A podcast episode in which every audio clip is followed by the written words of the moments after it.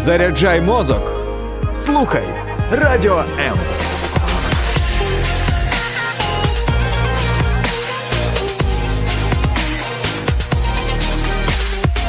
Це Тінсток, програма для молоді та про молодь, де ми говоримо із підлітками і просто молодими людьми на не завжди зручні теми. І сьогодні, напередодні навчального року, говоримо з Машою про цькування у школі. Останніми роками це явище ще називають булінгом. Таку тему на сьогодні, до речі, запропонувала якраз сама Маша. Тому до тебе одразу питання, чому ця тема тебе торкається і чому ти думаєш важливо про це говорити? Э, мне кажется, про это важно говорить, потому что сейчас это очень распространенная проблема. Ну, в плане не только сейчас, даже вот ну, уже там, советского, со времен Советского Союза, просто сейчас как бы об этом стали говорить гораздо больше, потому что, ну, эта тема, мне кажется, касалась абсолютно каждого в школе, и все какие-то там травмы психические, психологические, ну, связаны с тем, что там обижали, обзывали, и вот это неприятные вещи все происходили. Ну, сьогодні ти можеш. Почувати себе, як і завжди, абсолютно комфортно. Якщо щось для тебе занадто особисте, звичайно, ти про це можеш не говорити, але не ну, не можу все одно не спитати. Е, чи можеш розповісти, як тобі комфортно знову ж таки, чи був в тебе такий подібний досвід? Е, чи, в принципі, загалом, як ти переживала свої роки і переживаєш у школі? Слава Богу, я сейчас перевелась в школу в онлайн-формате, поэтому меня уже эта тема вообще не касается. Но вот раньше, когда я училась в обычной школе, ну, с этим сталкивался, конечно, каждый одноклассник. Со мной прям такого жесткого буллинга не было. Спасибо за это. Но как-то все равно иногда там насмехались, обзывались. Ну, это, мне кажется, было со всеми. Но чтобы прям такого жорсткого булінга, що я все не хотіла ходити в школу, такого не було. А в тебе було таке, що ти, можливо, брала участь в такому, або навпаки захищала когось? Такі Нет, я ніколи не брала участие в таких, таких интересных событиях. Я всегда всех защищала, но меня за это еще больше почему-то как-то не, не любили. А Як ти думаєш, що рухає дітьми, коли вони починають ображати інших дітей? Чому це відбувається? Ну, мне кажется, прежде всего это какая-то низкая самооценка или вот недостаток внимания со стороны родителей, возможно, или просто вот там какая-то обида на всех людей. И, ну, как бы, если это человеку нечем, нечего делать, то он уже начинает обижать других в плане того, что так каждый ребенок там думает, вот меня обижают, а кто тогда обижает, если каждый так думает? Как бы это, мне кажется, там из-за чего-то, из-за того, что может быть из-за зависти, особенно вот среди пятый, шестой, седьмой класс там девочки, там у кого-то там красивее кофточка, кто-то там красиво накрашен, за кем-то бегает больше мальчиков. Конечно, из-за этого девочки там могут собираться компаниями, типа, давайте против нее дружить. Может быть такое из-за зависти больше всего, особенно между девочками. А, Бачиш, все повертається в якісь русло внутрішньої особистої відповідальності да. та якогось розвитку окремої кожної дитини людини, так? І а, ти як ти думаєш, чому ти не бере, ну, не береш і не брала участі в такому? Через що? Це виховання, або е, там ти десь в книжках прочитала, або в фільмах побачила якісь і розумієш, що тобі це не належить, тобі не потрібно це. Но мне этого прежде всего не нужно, потому что если я кого-то буду обижать, то потом могут меня тоже обижать. И это будет, мне кажется, вдвойне неприятно. Но плюс, как бы, зачем? Мне что, своей жизни нету? Зачем мне кого-то обижать, если человек сам там разберется, если что-то с ним не так, правда? Но да, ну зачем? Если человек там отличается от других, это наоборот особенность. Там, допустим, девочка там альбинос в классе, ее там все могут булить легко из-за того, что она там не такая, как все. Как бы я ніколи таким не займалася і не буду займатися вообще. Напередодні того, ну, випуску взагалі цього ефіру, ми, як з такою нашою вже традицією, запитуємо в інстаграмі, що ви думаєте з цього приводу. І нам надсилали, до речі, тему от булінгу цькування у школі. Вона якось дуже активно і розпосюджена. І одна дівчинка, наприклад, написала: в школі всі називали штундою через те, що ходила на недільну школу та табори, насміхалася, не звертала увагу на насмішки трішки однокласників, то вирушувала, як завжди, і все минуло. Ще вчителька німецької мови, коли почула, донесла всім, що таке штунде в німецькій мові, і все ок. Е, ти, як е, християнка, як віруюча дівчинка з подібними штуками не стикалась? Нет, меня никогда так жестко не обзывали, что вот какой-то кличкой по всей школе. Нет, такого не было. А, до речі, для тих, хто не знає, взагалі, хто не пов'язаний з цією культурою, так званою там і так далі, штунди перекладається просто як з німецької мови година, і чому так називали віруючих людей? Тому що вони зазвичай в певний час або там годину вони молились. І, е, і тут для мене це реально дуже цікавий приклад. Бо, по-перше, я в коментарі цієї дівчинки не бачу, знаєш, аж занадто багато емоцій зазвичай навколо цієї теми. Всі так от жаліться, що мені так було погано, що я там ледве виживав. Вона каже: так, мене ображали, але я не звертала увагу. Тобто. Хоча вона ще була ну не супер дорослою, так е, зрілою людиною. А, бо молоді люди вони зазвичай більш падкі на якісь емоції і так далі, але вона вже змогла не звертати, по-перше, увагу, товаришувати з ними як завжди. І бачиш, вона пише, що все минуло. І ще й вчителька пояснила і донесла, що таке штунди. Тобто, е, мені здається, тут. Абсолютно прекрасна реакція як дівчинки зі свого боку, що вона не сильно приймала це близько до серця, по-перше, і по-друге, що вчителька просто оговорила і уточнила певні поняття, і дівчинці просто стало легше.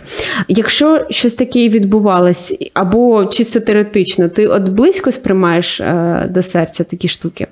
Ну, конечно, я бы сейчас сказала нет, там, я вообще, там, мне все равно, я отстаиваю свои границы, но иногда ну, очень задевает, допустим, если тебя кто-то обозвал, ну, реально неприятно. Конечно, мне кажется, это всех когда-то задевает, но просто никогда не, не- не подают виду. Как бы... Но сейчас, мне кажется, если бы меня как-то назвали, там, я бы не обратила внимания, потому что, ну, зачем? Если мне так нравится, допустим, или я там, ну, что-то делаю, что мне нравится, и многие, ну, другие за это как-то, ну, что ты делаешь вообще. Мне бы было бы все равно, потому что, ну, свои границы нужно отстаивать.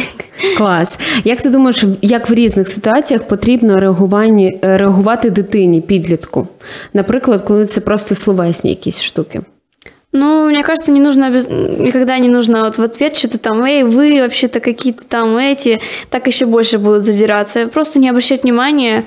Я бы сейчас ответила там, ну ты какая-то лошара. Понятно, все. Дальше тебя вообще не будет никто трогать, потому что уже неинтересно. Ты не обращаешь внимания, зачем тебе дергать?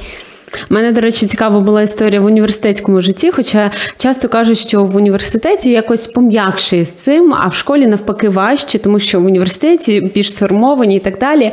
Але іноді це не про хлопців з гуртожитку.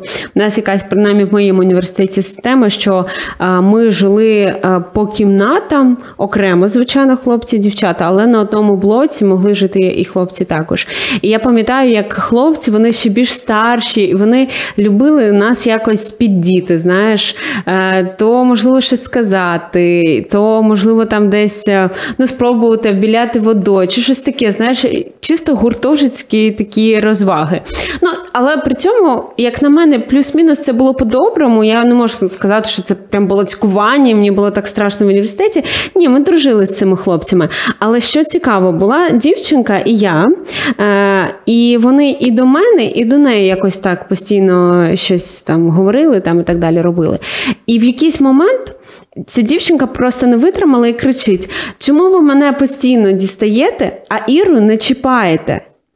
А і хлопчик один каже: Та її не цікаво, вона ніяк не реагує. Знаєш, і я так запам'ятала цю історію, тому що ну насправді, звичайно, це е, ну, жахлива штука, там цькування, коли ображають і так далі. Але якщо так розібратись, ми ж можемо повпливати тільки на себе. Ми ж не можемо заборонити цій людині. Але можливо, наша реакція якраз може допомогти е, цій людині змінити ну, свою поведінку. І в мене ось так було, що от якраз якась такий ігнор, і от що важливо розуміння, хто ти є. е, Якось треба виховувати, щоб тебе це не чіпляло, так? Хоча ми всі дівчата, всі люди, ми ж розуміємо, що нас також може це чіпляти, і, і тут ем, така внутрішня робота. Як ти думаєш, чи потрібно, щоб батьки втручались в такі розборки? Ну, если тебя там один раз обозвали, ну, чисто в шутку, то, мне кажется, не нужно там уже звонить в полицию, говорить буллинг и там в тюрьму садить уже кого-то. Но если это прям вот ты приходишь в школу, и тебе все плюют в спину и говорят, что ты вообще что-то тут забыла, конечно, мне кажется, нужно сказать родителям и учителям, если учитель, допустим, какой-то, ну, какую-то ответственность за это несет. Угу. допустим, классному руководителю. Если ему есть такие классные руководители, которые, ну, им скажешь, им абсолютно все равно. То есть, что есть проблема, что нет проблемы, это с родителями разбирайтесь все. А як ти думаєш, коли от е, ну присутні там плюс-мінус якісь насилля, можна сказати, особливо хлопці, вони якось е, більш можливо е, відкриті до таких моментів, можуть подратися, там так посперечатись таким чином. Я, хоча навчалась в такій досить в цьому плані спокійній школі, звичайно, як всі і в принципі люди, були там якісь конфлікти між учнями і так далі. Але я пам'ятаю буквально там один-два рази, там коли хтось кимось ну там подрався, так і зазвичай м, деякі хлопці навіть казали, що ми самі розберемось. Як ти думаєш, в такому випадку все ж таки варто звертати увагу вчителів та батьків на таке, чи е, хлопці можуть самі розібратися в цьому? Ну, это смотря какой конфликт. Если там просто там, там по затылку один раз ударили и там помирились, да. Но если там уже жесткая драка, что там уже и травмы, конечно, нужно звать там учителей, чтобы их раздирали. Е, Ще одна дівчинка, але вже мама дитини, нам також напередодні написала наступне: вважаю себе майстром спорту зі шкільного аб'юзу з боку однокласників і вчителів. Це діч, це цитата, я нагадаю. І відбувається вона в школі донині в різних формах е, саме через небажання втручатися вчителів. Вони просто не хочуть цього помічати або навіть заохочують. Вчителі не роблять зусиль для того, щоб діти здружувались. Вони не ведуть себе як усвідомлені дорослі, не мають навіть базових знань психології, маніпулюють, залякують, погрожують, ображаються і видають це за педагогічні методи. А якщо і мають е, знання психології, то використовують їх проти дітей. Пам'ятаю абсурдний випадок, коли я в черговий раз була в сутичці з трьома вчителями. Вони мене вичитували, а я себе відстоювала. За підсумком викликали маму в школу. Ти погоджуєшся з цією думкою, що. Ну, от вчителі такі сьогодні маніпулюють, не знають базових знань з психології, що вони саме е, мають здружувати дітей. І питання, які вчи- вчителі траплялись тобі. Но сейчас проблема, мне кажется, вот этих, э, ну, наших обычных общеобразовательных школ, что как бы учителя для нас это как будто враги, которые вот это вот заставляют что-то учить, просто кричат и говорят, что вы безмозглые какие-то там головы, которые ничего не знают. Мне кажется, вот в частных школах, допустим, там вот Ти думаєш, так само відбувається в державних школах? Да, так? бывает такое, конечно. А вот, м, вот частные школы, сейчас уже много их открываются, и это сейчас очень распространено. Там вот именно вот делается упор на то, что учитель это друг, к нему можно там обратиться, там сказать, что там какие-то, ну, что-то рассказать, чем-то поделиться таким даже личным, там, с школьным психологом, именно вот который всегда сидит там, принимает всех. Потому что, как бы, это важно, потому что, ну, как бы, как бы проблем меньше получается в школе, если каждый ученик там что-то чем-то может поделиться с учителем, и чтобы учитель что-то хотя бы хотел решать, а не просто послушал и все.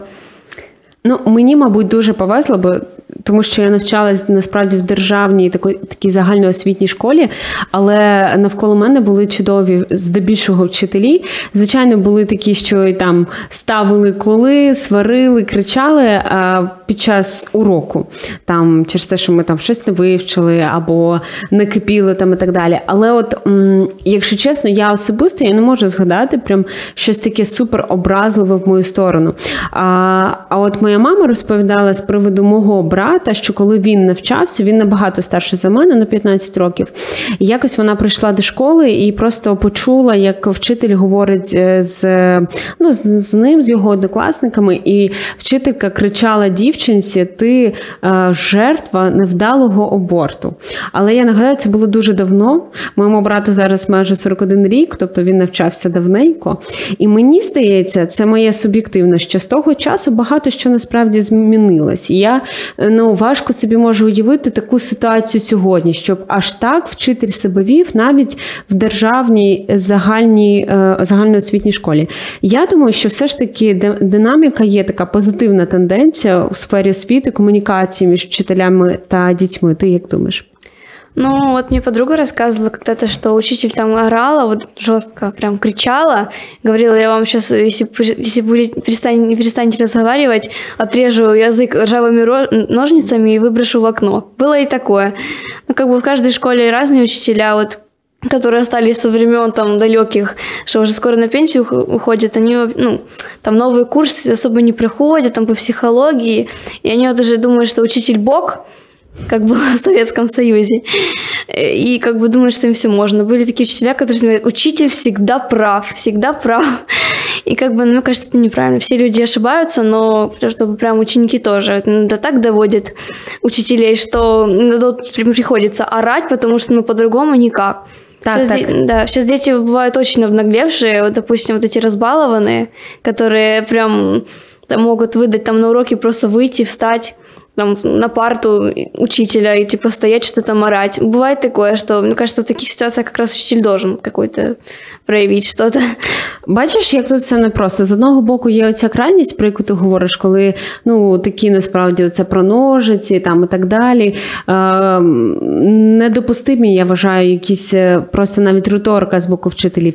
З іншого боку, чи не впадаємо ми зараз в іншу крайність, коли знаєш, е, як там картинка якось навіть нещодавно була, що раніше, коли там двойку отримував е, учень, то а, до батьків там казали, «Та що, що таке з вашою дитиною, чому двійка? А зараз. Е, Батьки з дитиною приходять до вчителя і на нього гримуть. Як ви могли двійку поставити? Так не, не впадаємо чи ми в іншу крайність, коли знаєш, коли е, ми вже не культивуємо цю повагу до вчителів е, і розуміння того, що ну це просто старші люди, які варто поважати. І в принципі, професія вчителя вона достойна, як і ну, багато професій, але це особлива професія, тому що оця любов і жага до знань це неабияк неабияк важлива взагалі е, частина, і якщо не вся все життя кожної людини.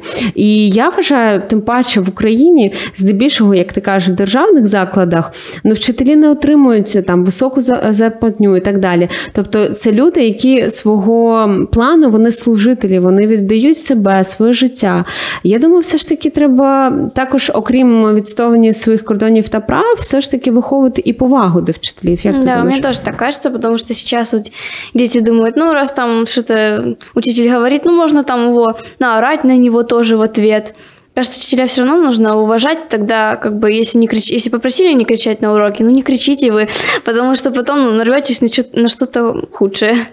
Потому что учителя нужно все равно уважать, и как бы это тоже человек, который вас тоже там под конец дня, допустим, учитель прям срывается, допустим, ну, на последнем уроке на, на детей. Потом дети, вот, учитель орет. А если уже там перед ним пять классов там орали на всех уроках и не могли успокоить их, то, конечно, на последнем уроке уже просто нервы не выдерживают, и у всех голова просто квадратная от этого шума. Ну, в тебе зараз унікальна історія, тому що ти останній рік е, навчалась е, на дистанційці, навіть не через саму пандемію, а просто тому, що ти обрала, обрала таку форму навчання. Так тепер ці всі справи з е, купівлю канцелярії, там форми, можливо, або якихось таких моментів тебе не сильно торкається. Ти сама плюс-мінус обираєш свій графік.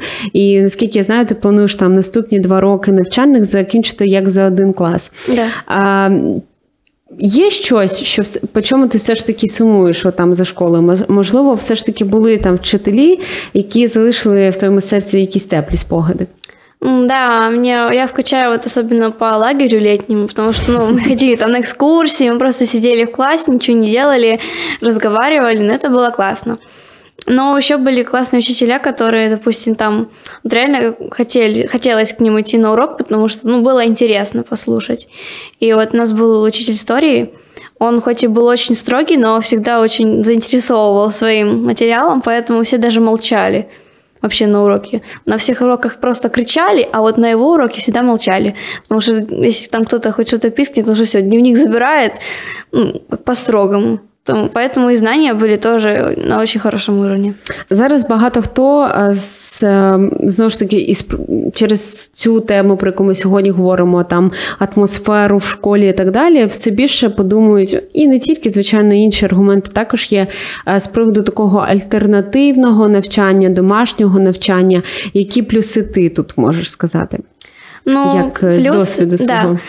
Из плюсов я думала, что у меня будет больше свободного времени, что я там буду заниматься собой еще больше, там, своими делами, которые меня интересуют больше. Но на самом деле я вот в прошлом году практически целыми днями занималась, что-то учила, делала домашние задания, так что времени у меня уходило, мне кажется, столько же, если не больше. Приходилось больше усилий прилагать, потому что там, в обычной школе там не сделал домашнее задание, на следующий урок приносить, ну, не обязательно. Или там пропустил один день школы. А вот в онлайн-школе там нужно все задания сдавать, если ты там за, ся- за сентябрь не сдал, тебе в декабре придется его сдавать все равно. Там даже с заниженной оценкой. Поэтому это минус. Но и- в этом году, я думаю, у меня будет больше времени, потому что мне не придется делать домашние задания. Чому? Но, п- ну, это по желанию получается. Мгм. Ну, главное мне написать в конце, го- в конце, получается, семестра, ну, года, написать контрольный, по которому у меня будет выставляться оценка. За, за, получается, за класс. Вот так. То з плюсів, е, чому ти саме обрала такі, таку форму навчання? Це що? Що з плюсів? Ну, с плюсов это, получается, меня никогда практически не ладила с одноклассниками, точнее, плохо ладила.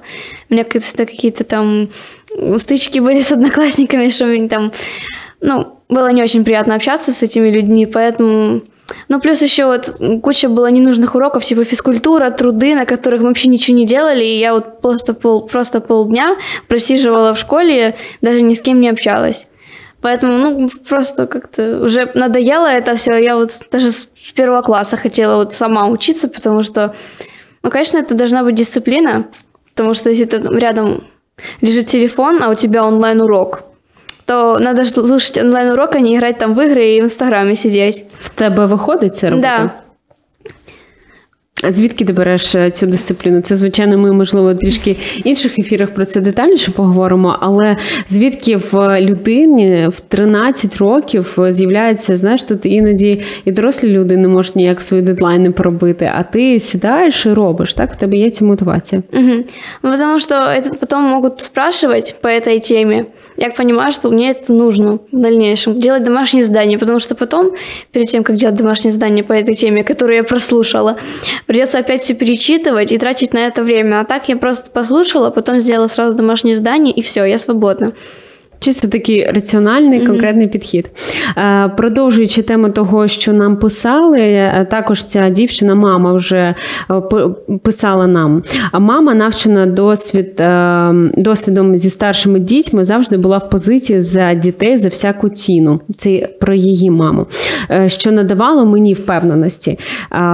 В той раз виявилось, що в момент сварки з вчителем за мною ще й шкільний психолог спостерігали. Ми трішки раніше розповідали про цю історію, яка видала мамі, що я була в позі нападника в той момент на хвилиночку. 15-річний підліток і два дорослих, е, дві дорослі людини, що мають педагогічну освіту і чималий стаж.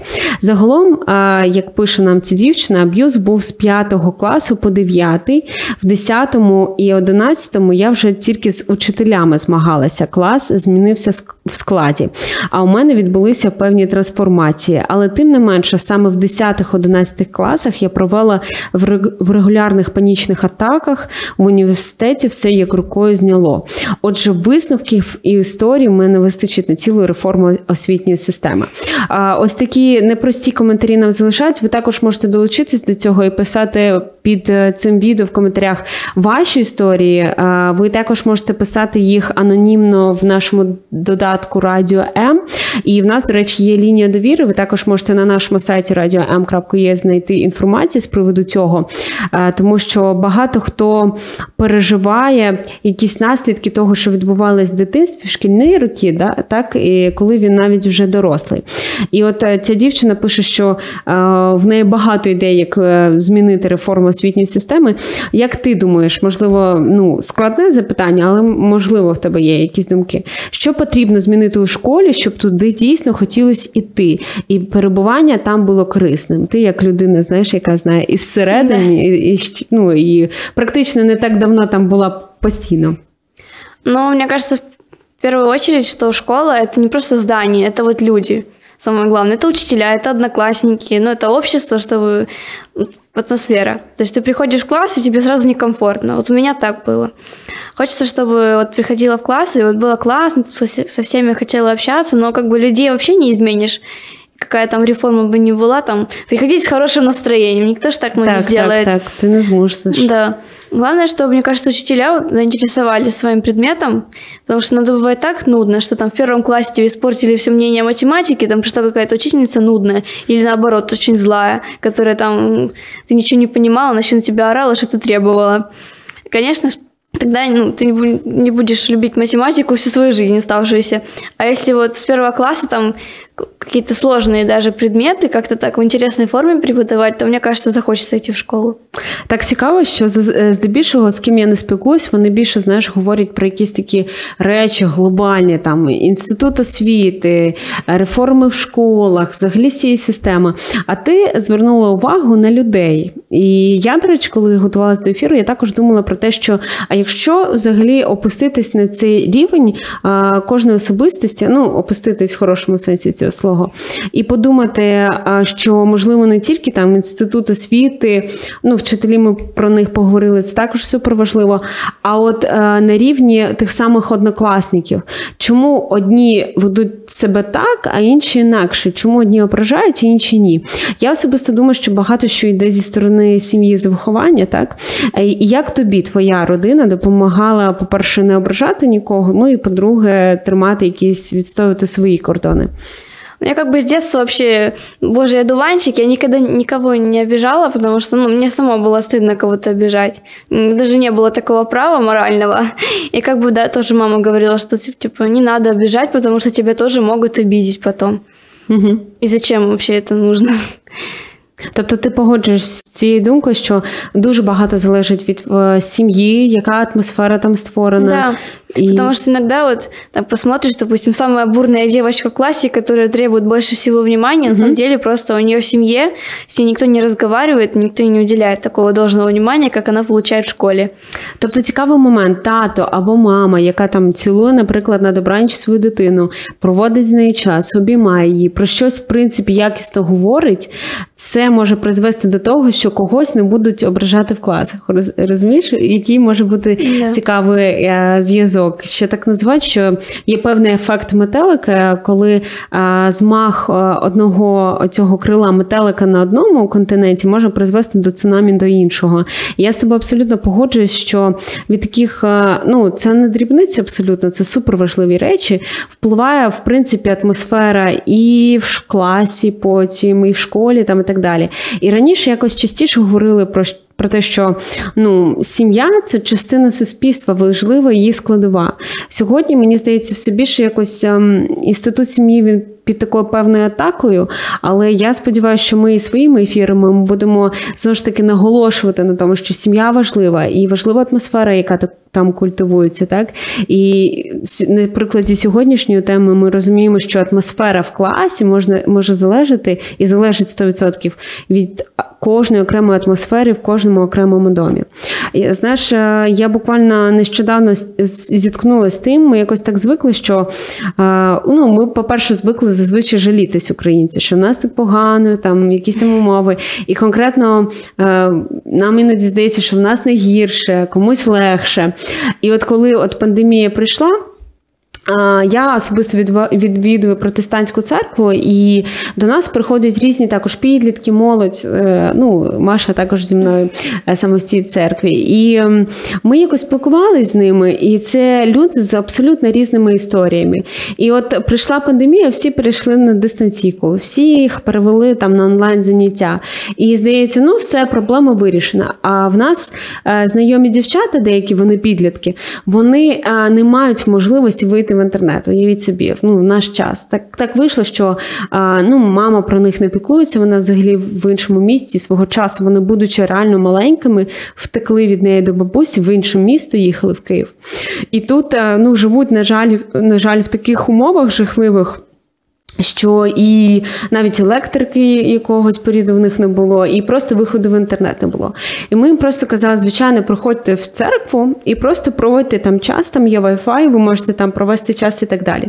І е, просто цікава, знаєш, думка про те, що ми абсолютно не знаємо, в кого яка атмосфера і чому так чи. Ті чи інші люди себе ведуть яким чином. Нам ми ж завжди приходимо в клас, ми хочемо здаватись е, найкращими, крутими.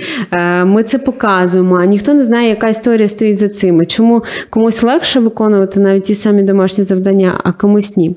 До речі, чи ти відчувала, коли ходила саме до школи, цю конкуренцію в класі? Да, это было однозначно, потому что когда я, допустим, заходила в класс, допустим, в новом платье или в новой какой-то блузе, э, только одна девочка обращала внимание, и то так классно выглядишь, как будто с какой-то завистью и ненавистью. Вообще, и все девочки могли там разговаривать, он как, смотри, какая она красивая, а мы не такие вообще, все, мы с ней не будем разговаривать. Вс- Всегда есть конкуренция, Угу. и между мальчиками тоже.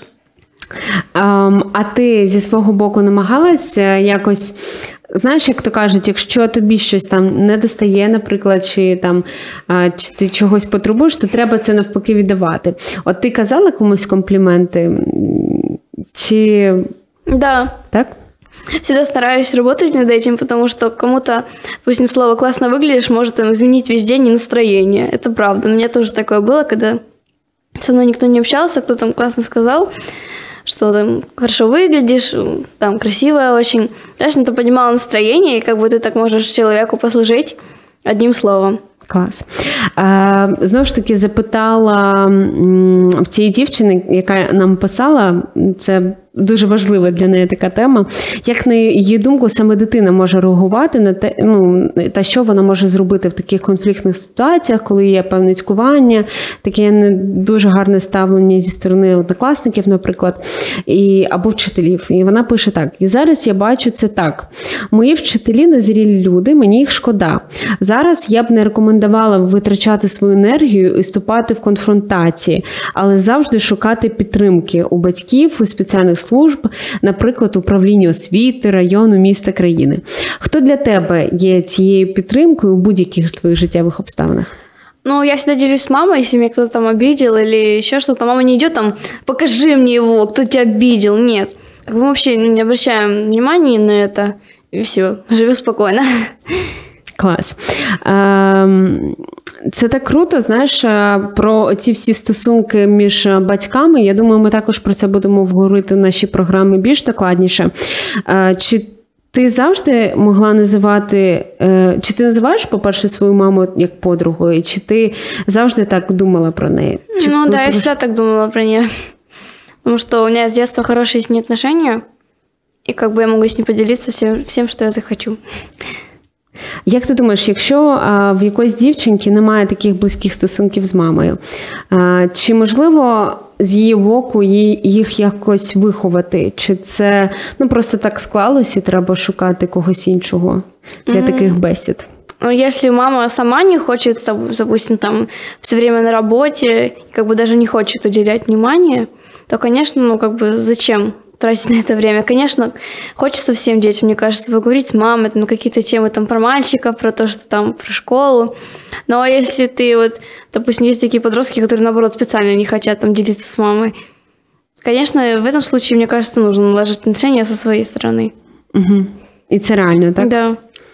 А повертаючись до теми а, таких конфліктів в в класі, що от конкретно тв- на твою думку може зробити дитина, коли її починають ображати однокласники? Можливо, знаєш, як по, по пунктам, як реагувати, що робити? Ну, есть разные же как бы методы. То могут просто обозвать, а могут там именно вот каждый день обзывать именно вот и не игнорировать всем классом. Если в такой ситуации, прям такой уже запущенном, то как бы, ну, кажется, нужно обратиться к родителям, если родители, правда, поддерживают и понимают. Потому что иногда может сказать, там, ну, не преувеличивая, это так, один раз могли обозвать, ну, ничего страшного. А если вот правда, вот и хорошие отношения с родителями, то, конечно, ну, можно поделиться с родителями.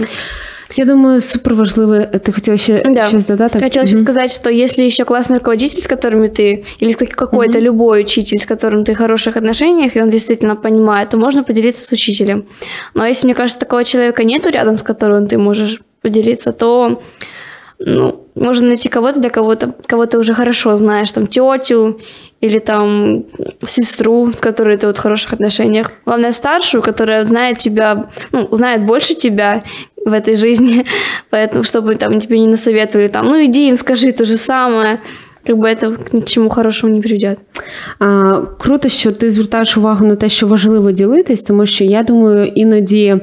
А, Діти думають, що ну я не буду ділитись, тому що мене не зрозуміють, тому що навпаки, там ці старші вони будуть можуть ще з мене більше посміятися, або а, мене просто не зрозуміють, або навіть ам, є таке почуття навіть сорому, коли, хоча здавалося б, тебе ображають, але тобі соромно за те, що це в принципі в принципі з тобою відбувається. Я думаю, тут важливо нагадати, що, е, ну, грубо кажучи, жертва, вона якби невинна через те, що з нею відбувається, так?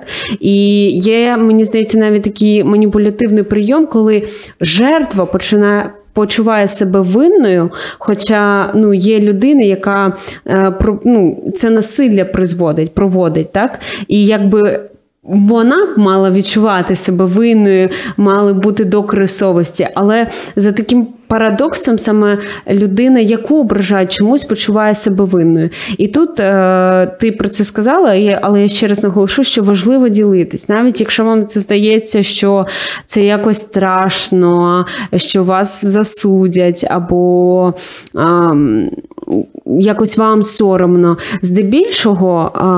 Е, я вірю в те, що можна отримати більше підтримки навпаки, ніж е, цього. А якщо ну, на жаль, бувають такі випадки, коли батьки не розуміють. Я думаю, по-перше, як це про це говорити, дійсно зупинитись і казати про свої почуття, що дійсно я не відчуваю себе безпечно, мені важлива твоя підтримка, мені важлива твоя допомога. І насправді я думаю, що здебільшого батьки вони завжди хочуть почути свою дитину і зрозуміти, що насправді з нею відбувається. Якщо ми будемо от е, щирими один з одним, е, і нам буде легше, в принципі, йти по цьому життю. Да, мені кажется, в подростковому возрасте возрасте вот всем детям кажется, все, мои родители меня не понимают, не хотят понимать.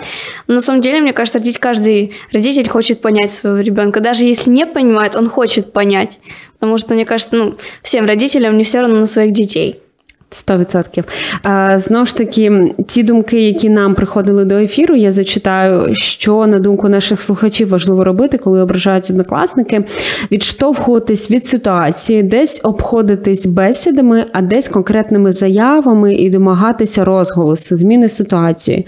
Але завжди пам'ятати, що аб'юз це не ок, і з тобою все в порядку. Захищати, не брати участь у цьому, не жартувати по злому. Це також те, що ти казала, і багато інших іншого, не ставитись до однокласників е, та дітей так, як тобі було б неприємно.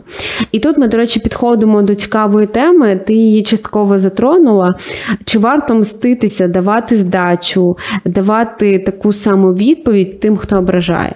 Чи ти маєш на це моральне право, чи це справедливо? Ну, мені кажется, чисто вот со своей точки зрения, вообще никак не нужно реагировать, потому что так еще ситуация станет хуже, потому что, ага, она так среагировала, надо бежать больше, чтобы она там вообще довела до истерики, потому что иногда бывает в таком возрасте, что ребенка настолько уже вот прям вот сильно уже так обидели, что там может вообще дойти до самоубийства. Бывает такое, да. Поэтому, мне кажется, ни у кого нет морального права обижать других. Мне кажется, лучше следить за собой, за своими качествами, чем вот говорить, как, человеку, там, какой он плохой или еще что-то, просто із-за злості. Так. Чи були в тебе ситуації, можливо, навіть не в школі, в принципі, по життю, коли ти на зло не просто ігнорувала, що ми сказали, що це ок і це правильно, так? Е, це прекрасна реакція, або навіть ще більше відповідала саме добром. От тобі погано щось роблять, а ти навпаки, от від цього серця якось по-доброму до людини.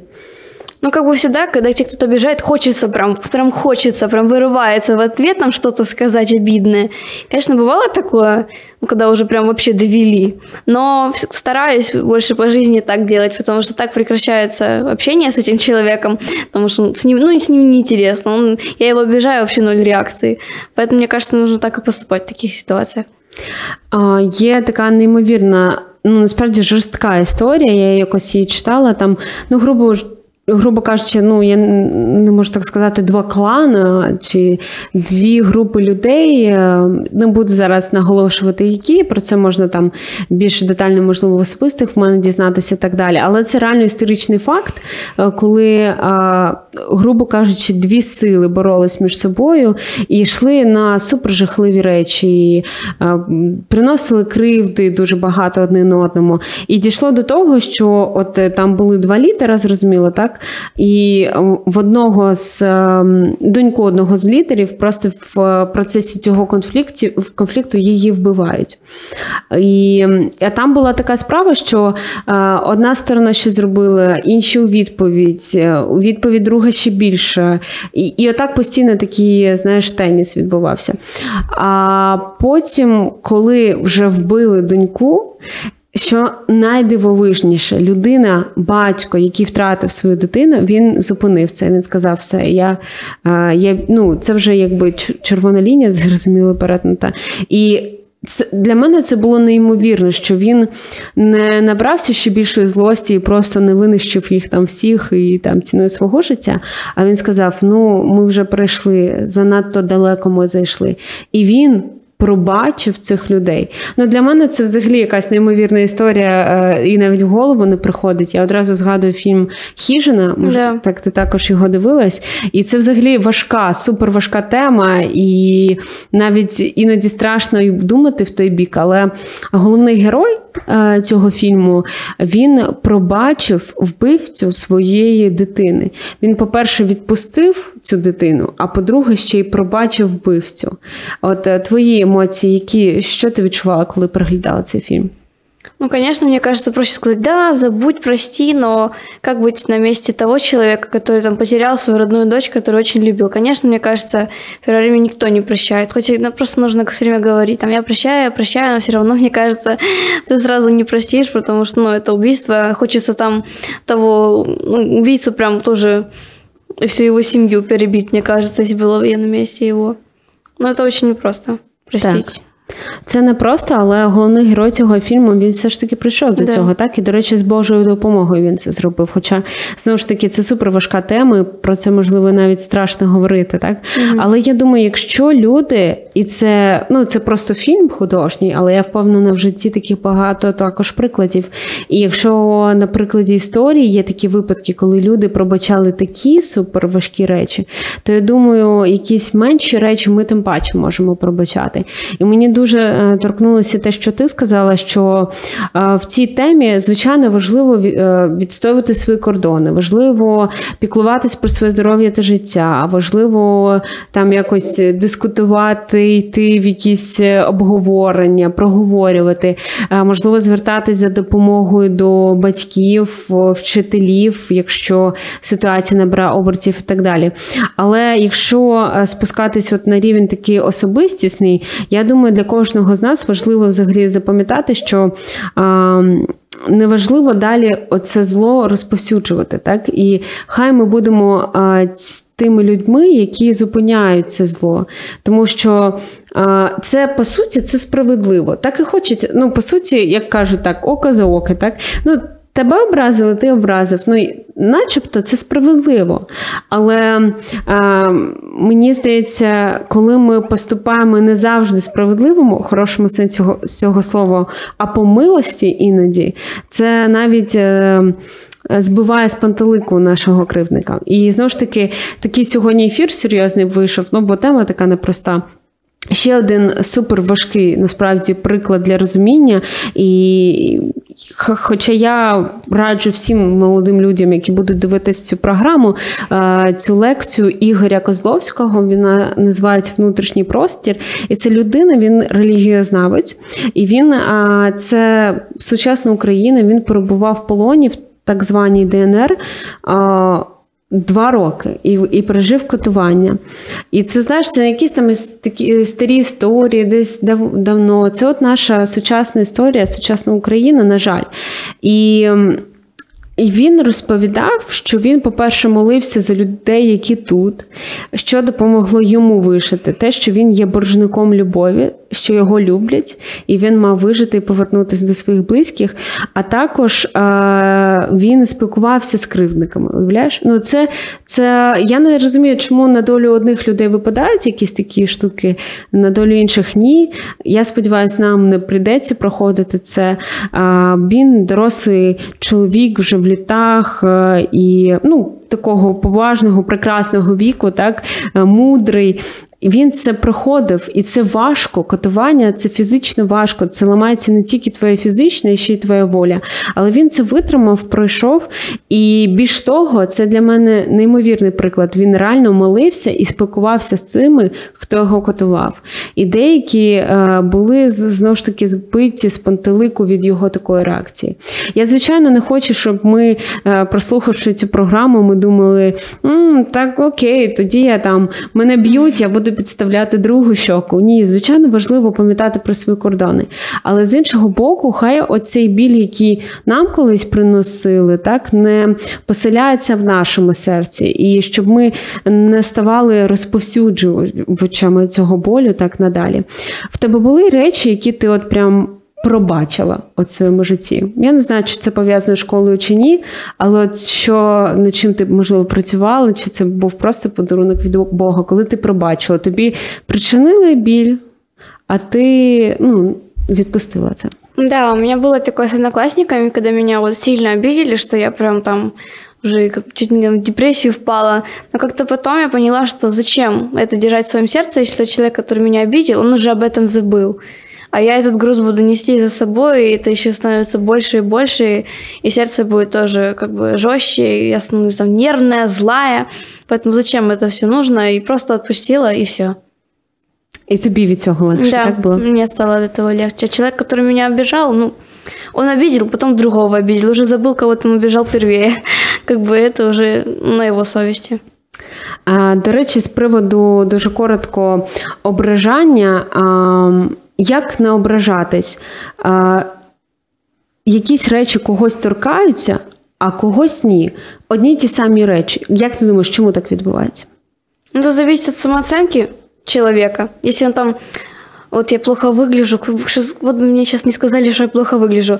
Ты плохо выглядишь, и все. Ты сразу, ой, все, какой ужас. А если я знаю, что я хорошо выгляжу, и мне говорят, что я плохо, ну, как бы, ваши проблемы. Мне нравится, как я выгляжу. Поэтому я даже на такое не обращаю внимания. Клас. Я думаю, що це саме те, що потрібно кожній Да. молодій людині, впевненість в собі, а, розуміння, хто є я, розуміння того, що от зараз те, що говорять, воно мені не, за- не належить, якби як, якби якщо б мені сказали, що ти кавун. Ну, це ж якось ніяк до мене не стосується, так? І те саме, коли кажуть, ти там негарна, можливо, дурна, ще щось. Ти просто знаєш, що це. бе- Тебе це не стосується, і це більше характеризує людину, яка говорить, а не тебе. Тобто, оця впевненість в собі, хто я є, е, підтримка з боку найближчих людей. Якщо її немає, будувати ці стосунки, знаходити цю підтримку і знайти хоча б одного дорослого, можливо, це ваш тренер, можливо, і той самий вчитель. Можливо, слава Богу, якщо це батьки, підходити до них за допомогою. І найголовніше, що мені здається в цій темі, не мовчати, так ділитись тим, що відбувається в твоєму житті, і не думати, що. Ти винен, чи а, з тобою щось не так, е, чи позбуватися цього відчуття сорому, так і ділитись. Я думаю, що це такі основні найголовніші моменти. Ну а що ти думаєш? Що найголовніше взагалі в цій темі цькування і е, конфліктів у школі? Ну Да, самое главное, мне кажется, это не отвечать злом на зло, потому что, говорю, ситуация будет становиться хуже, и этим конфликт не решишь. Потому что все равно кто-то да сдастся и думает, ну все, я уже устала в этом участвовать, больше не буду. Поэтому, мне кажется, сразу нужно пресекать такое. Ну, если там, говорю, как я говорила раньше, типа, там что-то сказали обидное, понятно, все. Ось такі лайфхаки від е, Маші Коршунової. Не відповідайте злом на зло, відповідайте ігнором, Да. або що краще навіть добром на зло. Будьте як Маша, і буде вам щастя. Це програма Тінсток. Ми побачимось в інших випусках. Заряджай мозок. Слухай Радіо М.